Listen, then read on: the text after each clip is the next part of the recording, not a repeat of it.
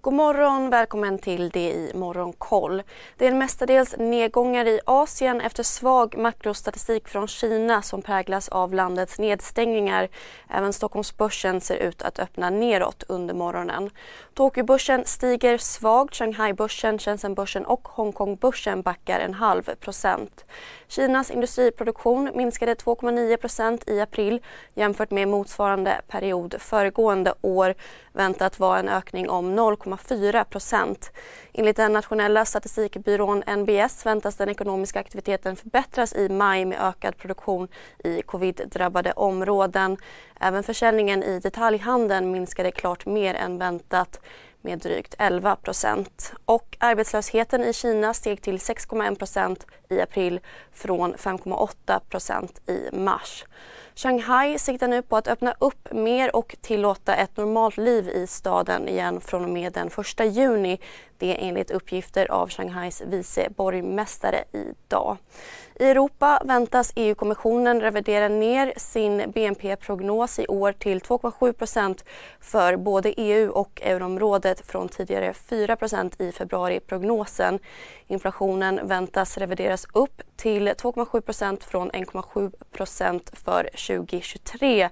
Det skriver Financial Times inför EU-kommissionens ekonomiska vårprognos som presenteras idag. I USA stängde börserna kraftigt. CSRD, ännu en förkortning som väcker känslor hos företagare. Men lugn, våra rådgivare här på PWC har koll på det som din verksamhet berörs av. Från hållbarhetslösningar och nya regelverk till affärsutveckling och ansvarsfulla AI-strategier. Välkommen till PWC. Uppåt i fredags. S&P 500 steg närmare 2,5% och Nasdaq omkring 3,5% Den sociala medieplattformen Twitter gick mot strömmen och föll närmare 10 efter att Elon Musk meddelat att han pausar sitt bud på bolaget. En stund senare twittrade han att han fortfarande avser att genomföra köpet.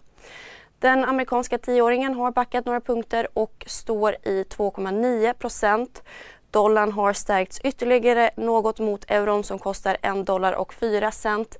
Enligt nyhetsbyrån Bloomberg tror allt fler på att den når en dollar. Det är på grund av att fler söker säkra hamnar och en mer högaktig penningpolitik av den amerikanska centralbanken än exempelvis den europeiska centralbanken. Så Sverige, där verkstadskoncernen Gränges meddelar att en brand i ett nybyggt kallvalsverk i en polsk produktionsanläggning inträffade den 13 maj.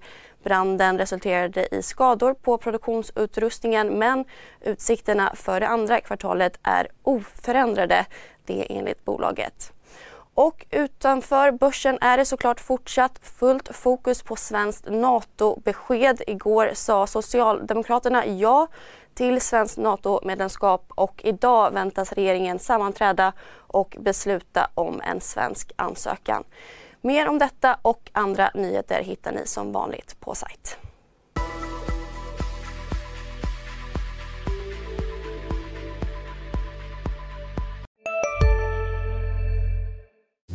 Hej, Synoptik här. Så här års är det extra viktigt att du skyddar dina ögon mot solens skadliga strålar. Därför får du just nu 50% på ett par solglasögon i din styrka när du köper glasögon hos oss på Synoptik. Boka tid och läs mer på synoptik.se. Välkommen! CSRD, ännu en förkortning som väcker känslor hos företagare. Men lugn, våra rådgivare här på PWC har koll på det som din verksamhet berörs av. Från hållbarhetslösningar och nya regelverk till affärsutveckling och ansvarsfulla AI-strategier. Välkommen till PWC.